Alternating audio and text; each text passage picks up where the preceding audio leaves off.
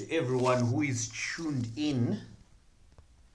Um, last week we had a prayer meeting, and so this Wednesday, today, we are continuing our series. We are continuing our series on on on, um, on biblical church membership.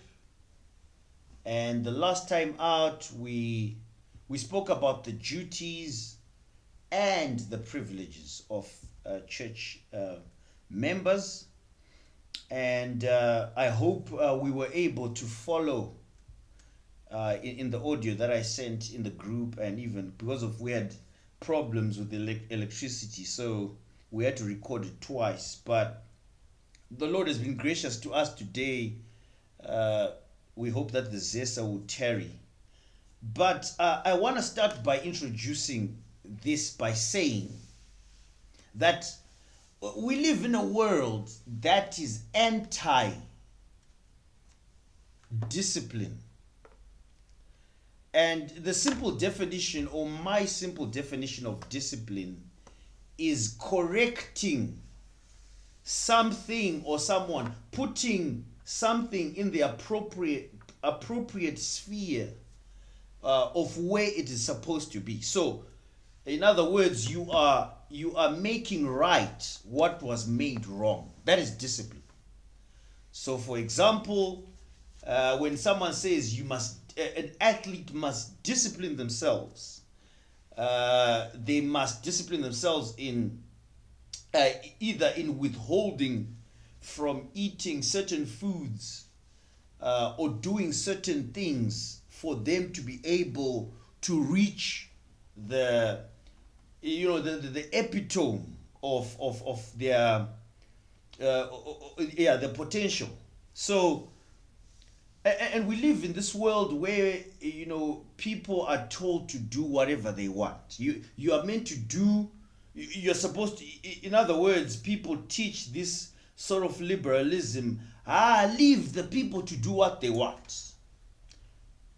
And and i can give an example of of children where the Bible actually teaches us, uh, or those who are parents, uh, and even oh, I would say teachers, guardians, etc., etc., to discipline uh, children. Hear the Proverbs as they come to you. Proverbs 13, verse 24. Whoever spares the rod hates his son, but he who loves him is diligent to discipline him. Okay, so in other words, if you do not discipline your child, the word of God is saying you hate them. But the world and our own sinful hearts and our perceptions tell us the, the, the reverse. They say if you hit the child or, or discipline them by way of spanking them, we are told by the world and the media and all these human rights activists and all that stuff that we hate children. Proverbs chapter 23, verse 13 to 15. Do not withhold discipline from a child. If you strike him with a rod, he will not die. In other words, uh, discipline uh, sort of is prohibitive. You you you you you are uh, helping uh, curb the young man or the young uh, woman's uh, you know life and sin. And if you strike him with a rod you'll save his soul from Sheol. My son if your heart is wise my heart too will be glad so we see proverbs chapter 22 verse 6 train up a child in the way he should go even when he is old, he will not depart from it. So we see immediately from the Proverbs, from the Word of God, and and you can even go into the Pentateuch and Deuteronomy, and you just see how uh, uh, children were to be trained up, you know, etc., um, etc., and how parents were meant to train up their children. So that is the that is the introduction. And really that is even as we look at the, the, the scriptures, the whole counsel of God, there is a way in which God disciplines those who he loves. You know, Adam and Eve fell into sin. God banished them from the Garden of Eden. But at the same time, his banishing of them was both an act of mercy and also discipline. God is, is righteous, God is holy, God will punish sin, and he, he, he's, he's the, he is the ultimate definition of justice.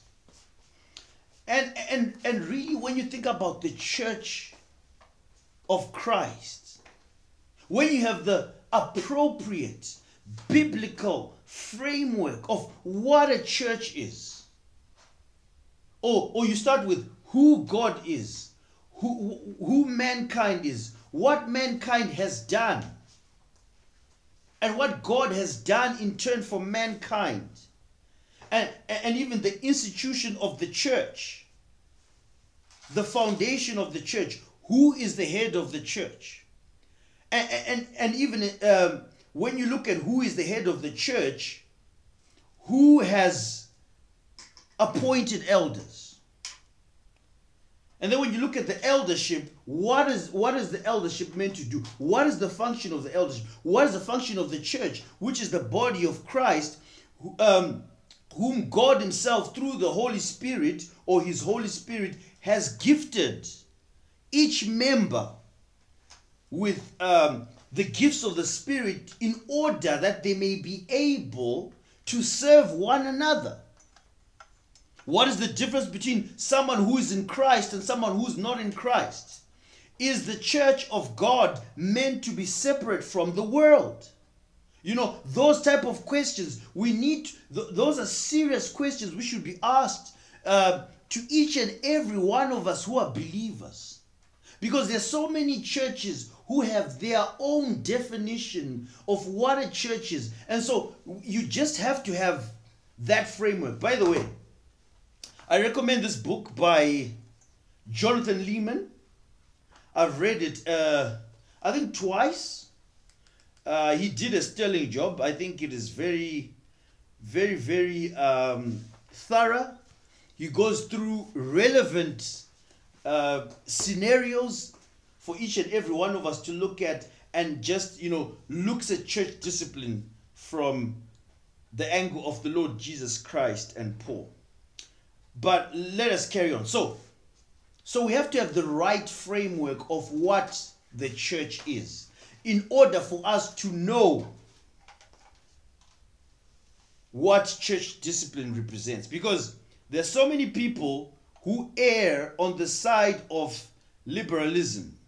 You know, no church discipline, nothing, just leave sin to, you know, run rampant run riot. And then there are those who are, are, are fundamentalists, uh, who abuse, uh, you know, church discipline and end up, up applying things which are not in the scripture. And so, having said that, I would like for us to what I'm going to do since we've got uh, you know little time is that I'll, I'll read I'll read Matthew chapter chapter 18. Uh, if you turn with me there to Matthew chapter 18. Matthew chapter 18. I think we once looked at this text when we're looking at uh, uh, misapplied and misinterpreted verses where it says, uh, I think in verse 20, where it says, whatever is uh, where, where, where two or more gathered in my name, there I'm, I'm there with them. Uh, and how people abuse that verse and talk about, you know, it talks about, uh, they say it talks about uh, prayer and all that stuff. And maybe if you are short staffed when it comes to attendance of, uh, you know, in church, then people use that verse. But let us look at Matthew chapter chapter 18 And uh, I won't do an exposition on this because it will really call for a series of, of, of, of, of sermons. But I, I, I want to, I, I want us to think about uh, so, so, so I've given us the framework, the foundation, the church of God. What is the church? What is the function of, of the church of God? And I've said the church of Christ must be separate from the world. That is why in First John, John says, "Do not love the uh, do not love the world." Um, we are not to be uh, unevenly yoked. We're not to join hands, as it were, with the world. We are not to fellowship uh, with the world. And, and when I say fellowship with the world, I'm saying we are not to uh, behave as if the world is, is, is, is, you know, the church. There has to be a separation. Of course, we must evangelize. We must reach out to non-believers. We must, by all means, talk to unbelievers. But here I'm talking about proper fellowship, as in in the scripture. So, Matthew chapter 18, verse 15, these are the uh, words of the Lord Jesus Christ. If your brother sins against you, go and tell him his fault between you and him alone. So, this starts at a personal level. In other words, church discipline is not all about the big sins. Oh, you just wait for someone to fall into sexual sin. Then you start saying, oh, church discipline. No, no, no. Church discipline is, is even in the smallest things. Like when you talk to a brother or sister and you notice "Hmm, there's something, there's something amiss in what they've said or in what, what they've done. And so when you approach them, you are actually applying corrective church discipline. You're, you're correcting them.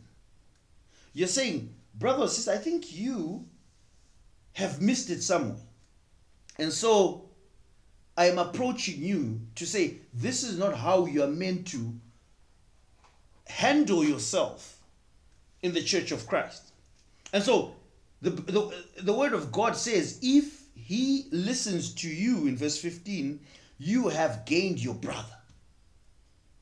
So, church discipline or corrective church discipline happens all the time. When a, a brother rebukes me, uh, maybe for pride, or something I've said amiss, or a brother corrects my theology, a sister corrects my theology, corrects my thinking, that is church discipline. Like, uh, and especially in the local church. But then I also want you to notice that um, where, so we'll come to excommunication later on towards the end. But I want you to notice how churches must be careful. They must be they, must be long suffering. They must be tearing when dealing with members because we're sinners. So the process itself, given by the word of God, gives us a framework. We, we are not we don't have the liberty to sort of uh, apply our own means, unless of course when we go to uh, the where Paul uh, tells the, the church in Corinth, First Corinthians chapter five, to expel the immoral brother. But here we have a, a framework. Verse 16. I, I, I want us to walk through it and as you see how this happens. So, but if he does not listen, so what must be what what must be kept in your mind is to envision someone who has been warned about their sin. Okay? And the first stage did not achieve its purpose. And, and since the first stage has not achieved its purpose, you're now going into a second stage, as it were. And that second stage you involve witnesses. Notice that the first stage, there was a singular person, there was one person. And then the second phase in verse 16, you see that you take one or two brothers along with you simply because the first stage did not achieve its purpose. So that every charge you're given the principle. So take one or two persons along with you that every charge may may be established by the evidence of two or three witnesses. That's a principle. Do not take do not take an accusation against an elder unless they're witnesses. You know, do not just believe everything that you hear. Ah, we, we heard uh, this about this person, and then you start believing and applying. Like in these times of social media where rumors are going, there are rumors about people.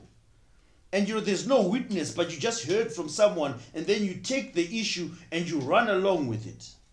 The Bible saying, do not unless there's evidence of two or three witnesses. And those three, those two or three witnesses are actually, uh, they, they actually uh, act as protection.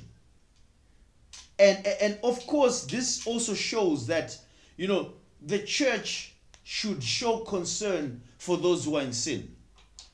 Not only that, they should also preserve the purity of the church and uphold the holiness of God.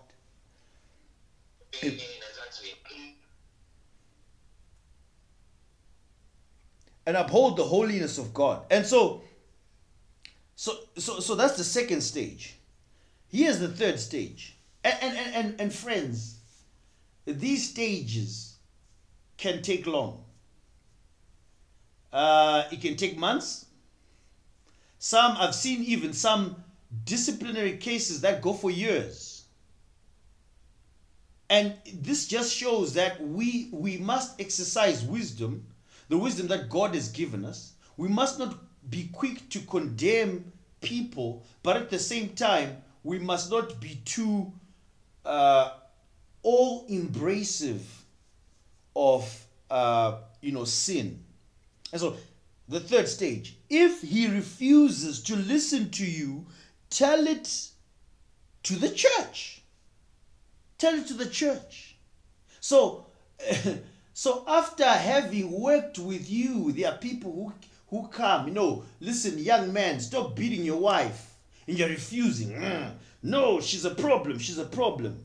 You know, the uh, more brothers and sisters come and you know they, they are pleading with you they are they're exhorting you they are leading you to the scriptures they are praying with you they are praying for you and you do not want counsel all you're doing is fighting and, and fighting back and, and you're even telling them do not come to my home anymore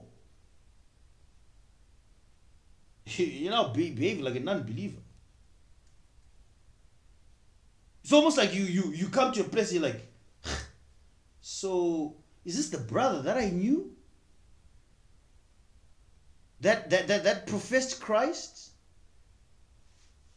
And now he's doing this? And I, I want us to understand the essence and the importance of church discipline and the importance of the purity of the church. Because Christ God is holy. God is holy. And the Lord Jesus Christ wants to find his church without blemish, his bride without blemish. Tell it to the church. And if he refuses to listen, even to the church of God, even to now, you know, the sin is out there in public, is splashed in front of the newspaper, so and so money laundering. And the church is saying, repent. And that person is refusing to repent. The Bible says, and these are the words of the Lord Jesus Christ. So those who are against church discipline, who think that they are, they are more loving than Christ, are, are, are so lost. Listen to what it says. Let him be to you as a Gentile. Now, this was written to a Jewish audience, and Gentiles were outsiders. A tax collector, most loathed and hated. Uh, Zacchaeus was a tax collector. And so you, you are to treat this person as an outsider. You are outside of the covenant community. What we are saying is that we can no longer. Yeah, yeah okay. I, I also need to make a distinction here. We can no longer affirm that you uh, that in fact that your, your your your profession is valid. We can no longer affirm that you're a christian. On one hand but church discipline is so so we do not um, I, I like what mark dever says when he's talking about uh, church discipline in one of his sessions when he's teaching of nine marks of a healthy church. He says the church is not there. When it comes to church discipline the church is not there to say uh, uh, to to to sorry to um to sort of define the destiny the eternal destiny of the individual. We're, we're not there to say that because only god knows where this soul is going.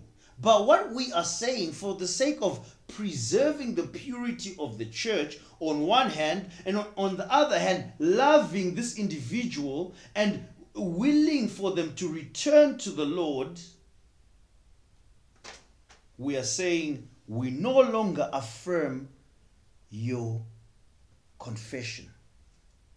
We no longer affirm your confession. We, we are saying we have done everything in our power possible and given and all the authority we've been given by scripture to go through these phases and we are saying the church is saying nah. You you're not a christian. And, and, and, and listen this actually says it takes a lot for someone to be excommunicated. You, from this from a scriptural perspective it takes a lot because bear in mind, we are sinners. How many times have you fallen, friend?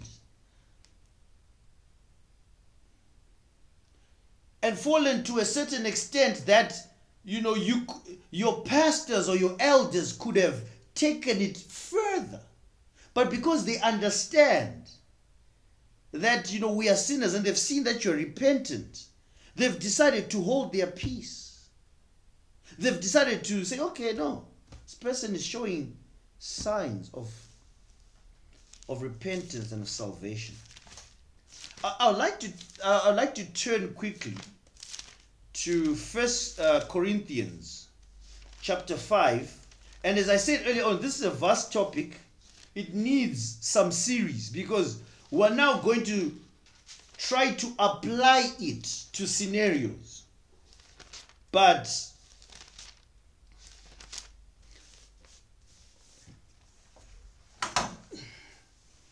I'll conclude uh, later when I give us like some some some some some some application points. First Corinthians chapter five, uh, verse one.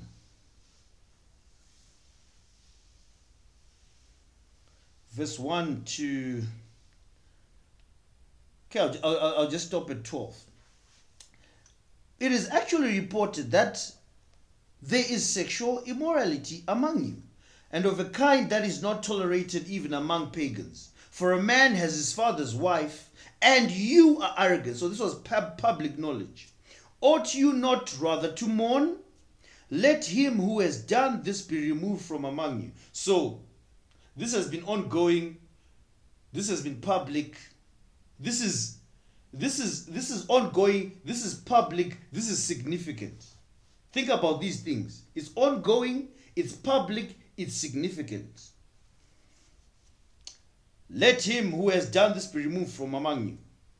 For those, for though I'm absent, sorry, for though absent in the body, I am present in spirit, and as if present, I have already pronounced judgment on the one who did such a thing. The apostle Paul was an apostle after all. He he had the authority.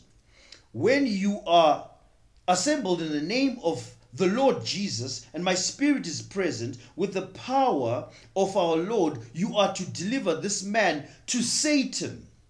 Okay? For the destruction of the flesh, so that his spirit may be saved in the day of the Lord. That is restorative. Your boasting is not good. Do you not know that a little le- a little leaven leavens the whole lump?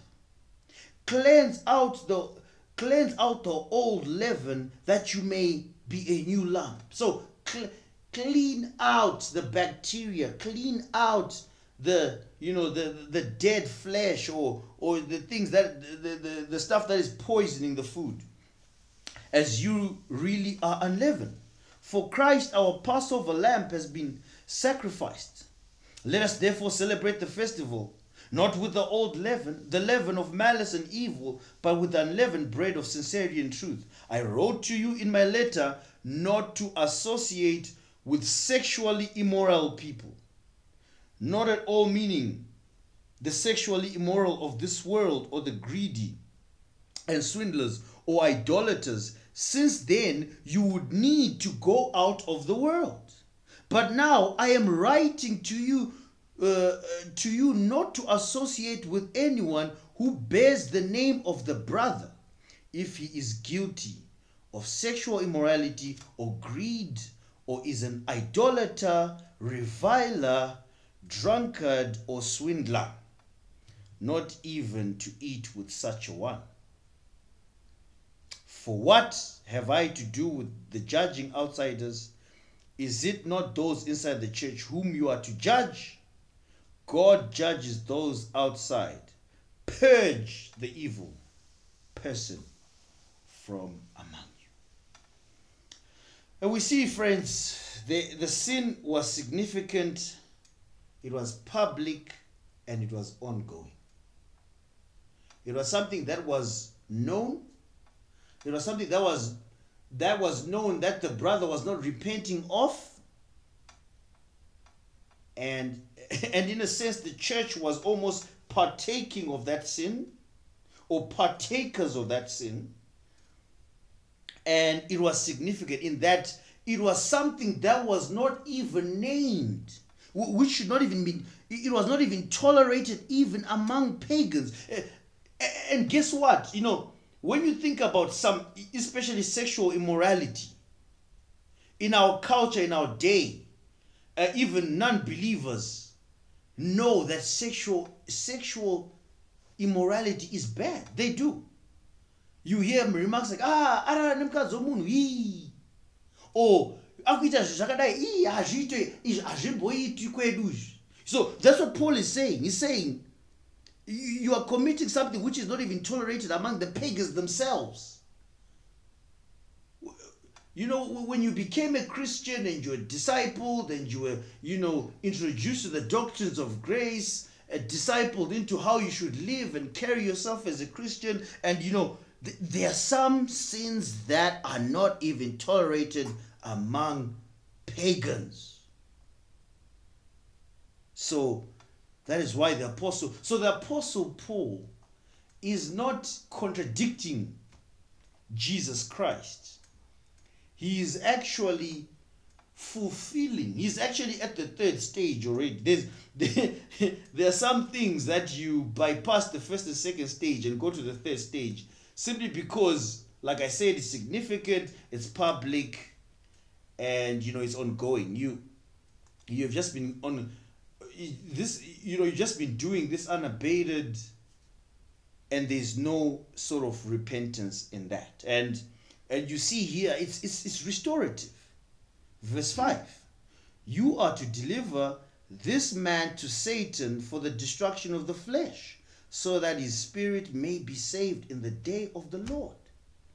Now, friends, I want to say this. I want to say that churches that do not have a biblical framework of what the gospel is and therefore then what the church is will not be able to discipline biblically. That's the first thing. So, this is a gospel issue. If you miss it there, you have missed it everywhere. If you don't know what the gospel is, and you attempt to plant a church, and of course, people come into your church and all that stuff, you won't be able to discipline those people because they were not won over with the gospel in the first place. That is why you see most of these churches that, you know, don't practice self uh, church discipline, don't apply church discipline properly. It's because when you trace their footsteps back to the foundation, somewhere along the line, they may have been planted well and the foundation was laid, but as you go on, you see, okay, there was apostasy there. They, they, they apostatized somewhere. They, they, they stopped honoring Christ and started honoring man and honoring self. And it, which is why you will see that a lot of stuff is is swept under the carpet in these churches and you know scandals after scandals is published on you know newspapers and and even this this doctrine of cheap grace you know? You know you antinomianism. We are against or you know you're saved by grace. And so you know the law of god does not apply to you. And you see all these people doing all these things you know sleeping around oh god is going to be gracious to me. And the church of christ you know bringing the name of, of the lord jesus christ into disrepute. And, and really friends and not to say each and every one of us are fallible.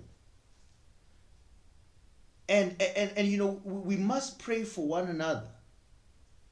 Even as paul writes to uh, i think the churches in galatia uh, let me read chapter 6 there where he says verse 1 brothers if anyone is caught in any transgression you who are spiritual should restore him in a spirit of gentleness keep watch on yourself lest you too be tempted we are sinners we are sinners. And and we, we must pray for each other. We must uphold one another. But at the same time, we must uphold the, the, the objective truth of God's word.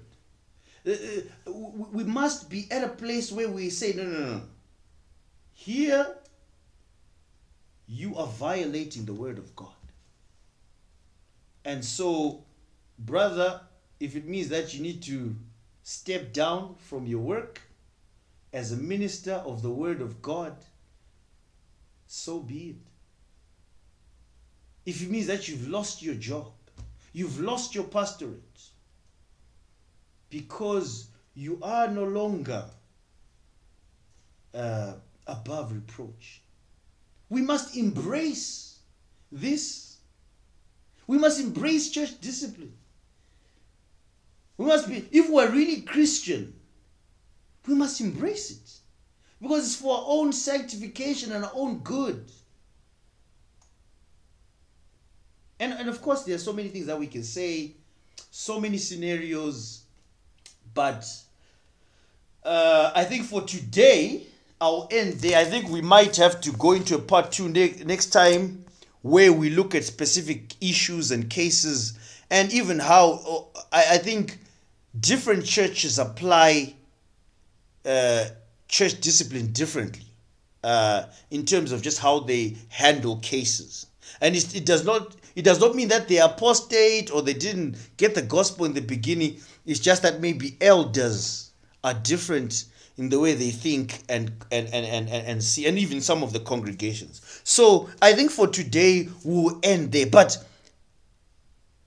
that is that is essentially what church discipline is and how the bible uh, you know calls us to do it so yep any questions and